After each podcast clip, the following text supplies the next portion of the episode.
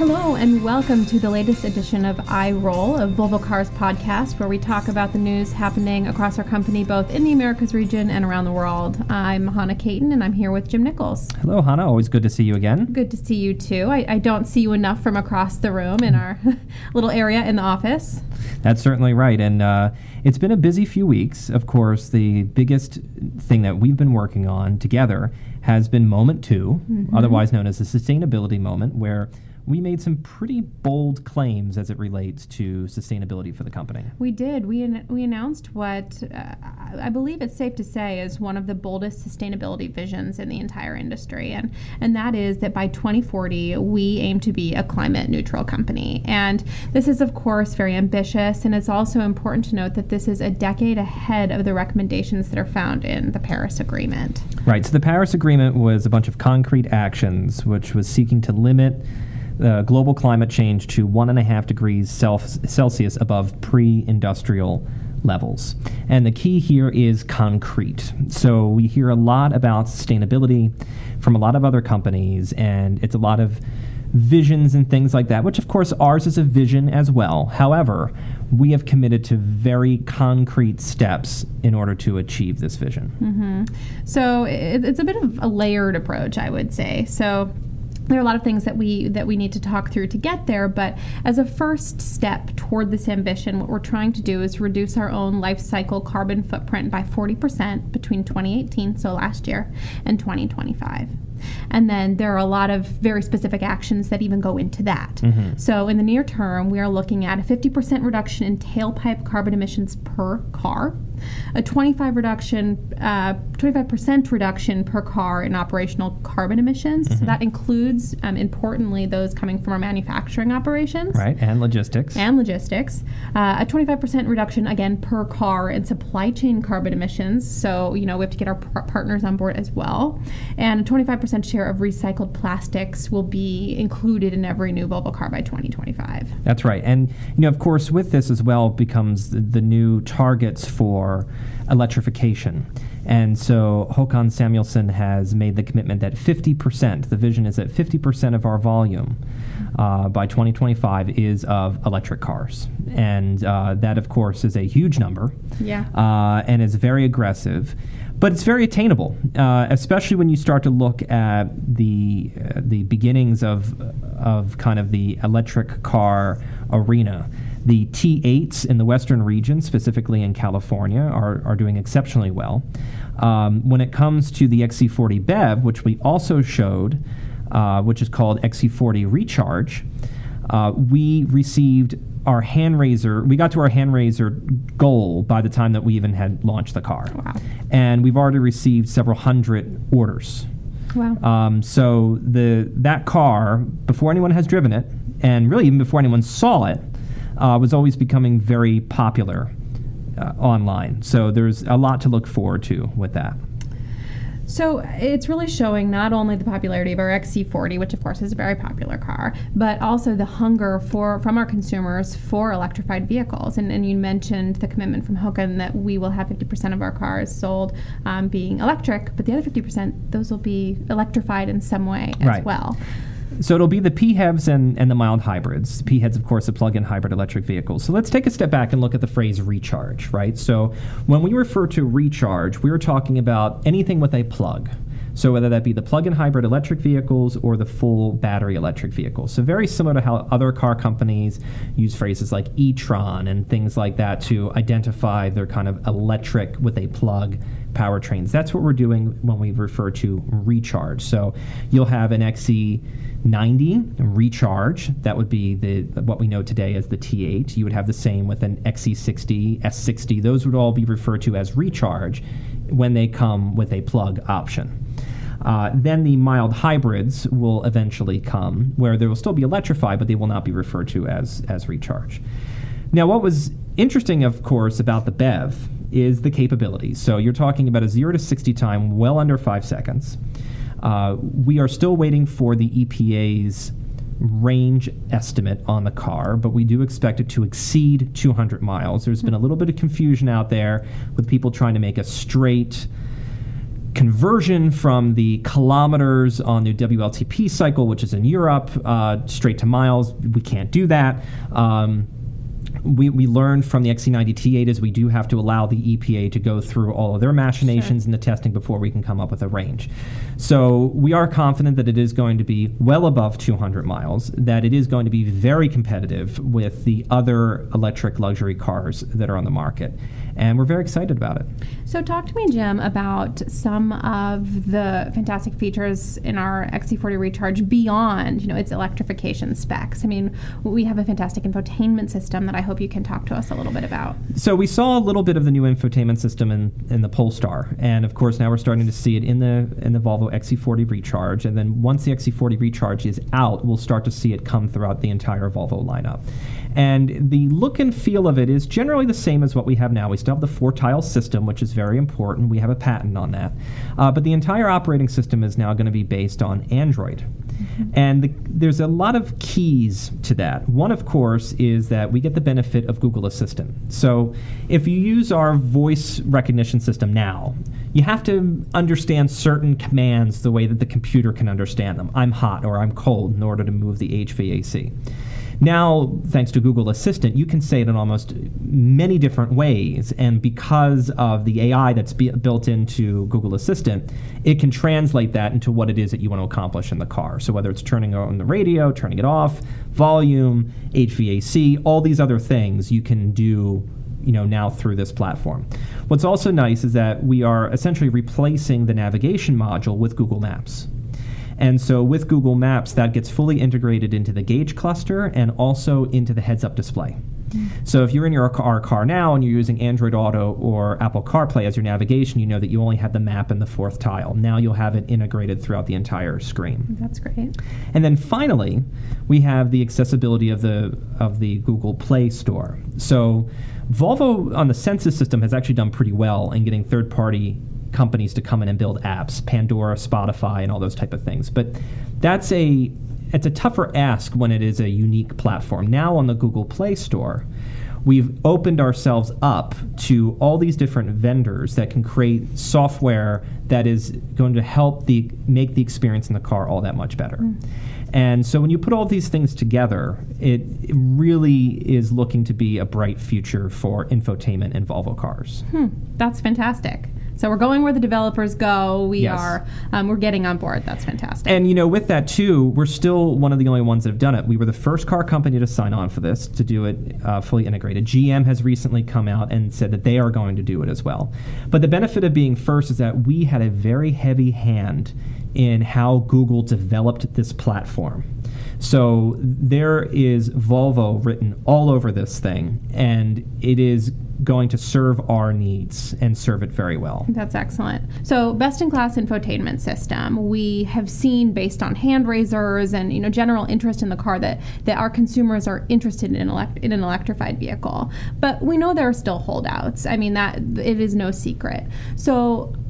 I know that we have some things up our sleeve um, around how we are going to get more consumers behind the wheel of these cars. Can you talk a little bit about the offer that we unveiled last week in order to help boost that? Yeah, so the real uh, key to conversion is it's easier to take customers from a plug in electric hybrid to a fully electric car than it is taking them from an internal combustion engine car, an ICE car, um, into a fully electric car. Phased, so yeah. we really see the PHEV as that stepping stone because what the PHEV does is it gives people the psychological safety net of a gasoline engine because the number one concern that people still have is range, range anxiety. And so when you have that gas engine, people feel confident that yes, you know this this car is going to do what I need it to do. And as a matter of fact, I was just um, I was just out and, and about the other day, and I was talking about electric cars, and it was actually it was actually my dentist, and he he says, you know, I'd love to buy an electric car as soon as I can identify that they get me from A to B, hmm. because whoa, they can get you from A to B right now, but there is still this conception among consumers that it's not good enough. Now, the research that we've shown is that once people live with an electric car for 30 days, the anxiety of range goes away. You just have to get them in there. You just have to get them in there because what happens is we talk about range in miles, right? And most people don't have a clear concept of how many miles they actually travel on a regular basis. I totally agree. I mean, uh, from my own perspective, I, I travel, I don't know, 20 miles Right. every day to get to work.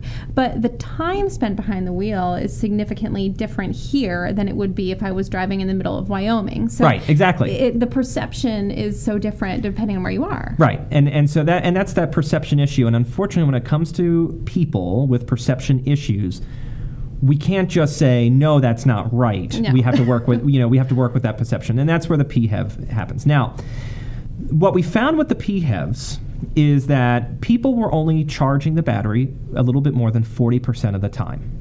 Which means that they had the second electric motor, they had all these batteries, they weren't using them. They were mm-hmm. using them as a regular gasoline car.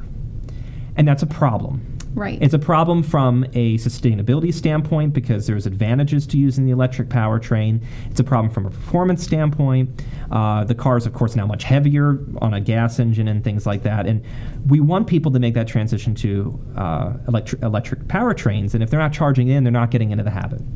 So we came up with a new program and it is an, it is a global program where through on call we would have the ability to read the amount of electricity that a driver is using to propel the car. And what Håkan Samuelsson and the rest of the um, executive management team has decided is that we will provide a cash refund uh, for the equivalency of that electricity. So this is the way that it would go. Sometime this spring, uh, Volvo On Call will be updated so that it, it can, if you opt in, read how much electricity that you're using. From that point in, the, in that spring, spring 2020, to a year out, so spring if you had purchased the car, so, to spring uh, 2021, we will read how much electricity has been used in the car, and then we will multiply that times a national average electrical rate per kilowatt hour, and then we will issue you a cash refund. So, what's very different about this is that in the industry, most people are used to talking about uh, free charging, Right. right? And the issue with those free charging offers is that those are offered at public charging stations. This is being you are being rewarded no matter where you charge it. So when you're charging it at home overnight, I charge my T8 over home, uh, at night over at home in my garage and on a 110 outlet, not even on a special charger, and, and I still get the full juice overnight. Well, that's the thing that I think a lot of people don't realize. I mean, and perhaps I'm admitting ignorance here, but I didn't realize until quite recently that you could plug a car into a traditional outlet in, in your house. Yes. So it, you don't. Need, takes longer. It takes longer, but you're able to do it. And if you're plugging in overnight, I mean, you're fully able to do it at home. And Yeah. I think, you know, in general, we just the industry has a lot of work to do to educate consumers on these on these issues, and this is a fantastic way to push that forward. So I'm going to have a regular outlet in my garage. I installed it to start up my snowblower. Um, you know, I run the the turbocharge cable, which comes with every car. I run that I run that from the car into my garage. I park the car outside. And overnight, every night, I have a full charge. And on weekends, you know, I live in the suburbs. On weekends, I'm able to do all of my errands, dry cleaning, supermarket, stuff like that, on a pure electric charge. So there is a lot that can be done, but you have to do it first. And I will admit, I was even skeptical uh, when I had first gotten it of saying, well, I'll be able to use pure electric on the weekend and stuff like that. No. You know, I've done it. And the same thing with plugging in my garage. I'm like, well, I'll plug it in my garage, but how much is it really going to do? It Makes a difference. Yeah. It really does make a difference. So, you know, in this scenario, any PHEV that is sold in the United States in the month of October forward is going to be eligible for this program. We won't be able to start reading the electricity usage until the spring. We'll have another another announcement about come out with that. Okay. And then it will be a year from that. If you were to purchase a car, let's say this July, this upcoming July, it's a year from when you take delivery. okay. So you know, it's this year of, of you know free quote uh, electricity, which some people have used. What it really is is a rebate based on a national average. And even if you do nothing, which we don't encourage, but just a regen in the car of the brakes generates electricity and then uses it in the battery, So you'll get something. you'd get something. Right. Um, no one else is offering this type of deal. Everyone's making deals with public charging stations. This is very unique in, in the space. And I think once customers realize how unique it is, I think it'll be a, a good closing point for people on the floor. I totally agree. So the Volvo Recharge refund offer, one year from when you take delivery to the, of the car. That, that's right. And of course, we, we begin taking that clock starts in the spring. So if you buy a car today, mm-hmm. your clock will be a year from when on call starts reading, which we expect to be this this spring. Excellent. Very good. Fantastic. Thank you for the wonderful insight, Jim. Um, so, a lot of talk has been happening around the sustainability moment, of course, but I do not want to eclipse um, the really, you know, Herculean effort that our Canadian team um, undertook two weeks ago, just before their Thanksgiving, um, for their uh, Canadian Retailer Conference.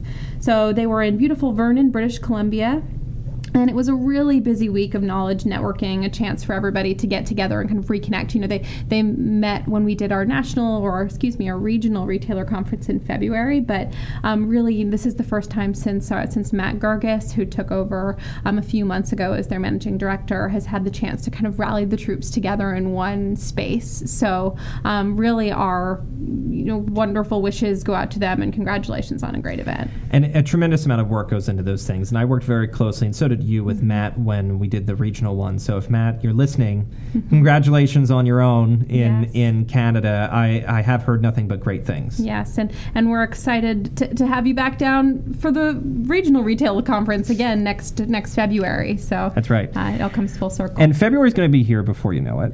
And um, of course, February is cold. You know, I noticed up here in Rockleigh we had our first frost a few days ago, which killed all of the mosquitoes. Ooh, Yes. Excellent. And that is always a day that I celebrate, uh, is when all the mosquitoes die. But it is getting colder. And uh, it is always, of course, as we approach Thanksgiving, we always think of things that we need to be thankful for. And one of that is that for most of us, you know, we have. Uh, you know, families, we have the ability to afford coats and, and food and everything else. But what I love, again, about the customer service team and the Otompke uh, committee is that they always think about others. So right now there is a coat drive that's going on uh, out of the Rockleigh facility. hmm that's right. So if you're in Rockleigh, if you're in the vicinity of Rockleigh, if you want to send coats to Rockleigh, um, the Amtonka Committee is gathering those in the lobby. There's a donation bin. And really, just bringing in any lightly used coats that you have that you're not using anymore. Both adults, adult and children-sized coats are accepted. Um, they will make a big difference for the families who they're collecting for in Bergen and Rockland counties here in New Jersey. Yeah, so it's a it's a great program, and uh, I know we do it every year, and every year it's always amazing to see how many we can fit in the lobby. hmm It, it really is, and it's. I, I come from the West Coast, and we have winters. They're very mild. I Yeah. mean, you know, 40 degrees Fahrenheit most of the time. Winters here are brutal, Sure. and uh, coats are so important. I mean, especially when we think about you know coats for children. So Yeah. really, anything that you can bring in is is going to go a long way. So the next time we talk will be November. That's pretty scary. Yes. So I've been asking you for the last couple of podcasts, what are the Halloween costumes planned for your children? Yes, and so my son is going as Dash from The Incredibles. Excellent costume. And uh, I think every family member has bought a costume for my six month old daughter. uh, but very insistent that she, if you know the movie, Jack Jack, which is the baby in, in Ah. that, in, in that. So, yes, we will be an incredible family, both literally and figuratively. Oh, I love it. Okay, well, I can't wait to see pictures. Yeah, well, no, no, pictures of whatever you're going as. I mean, I you're in New York City. yet. Yeah, New York City. It's going to be. Be quite, quite interesting. It's always interesting to see Halloween the day after in New York City Oh, yeah. because a lot of people are still in their costumes, and um, yeah, Yeah, it's an interesting place. it's an interesting interesting time to ride the subway. yes, indeed. Indeed. well, Jim, thank you. It's always good to catch up, and I'll talk to you in a couple weeks. All right.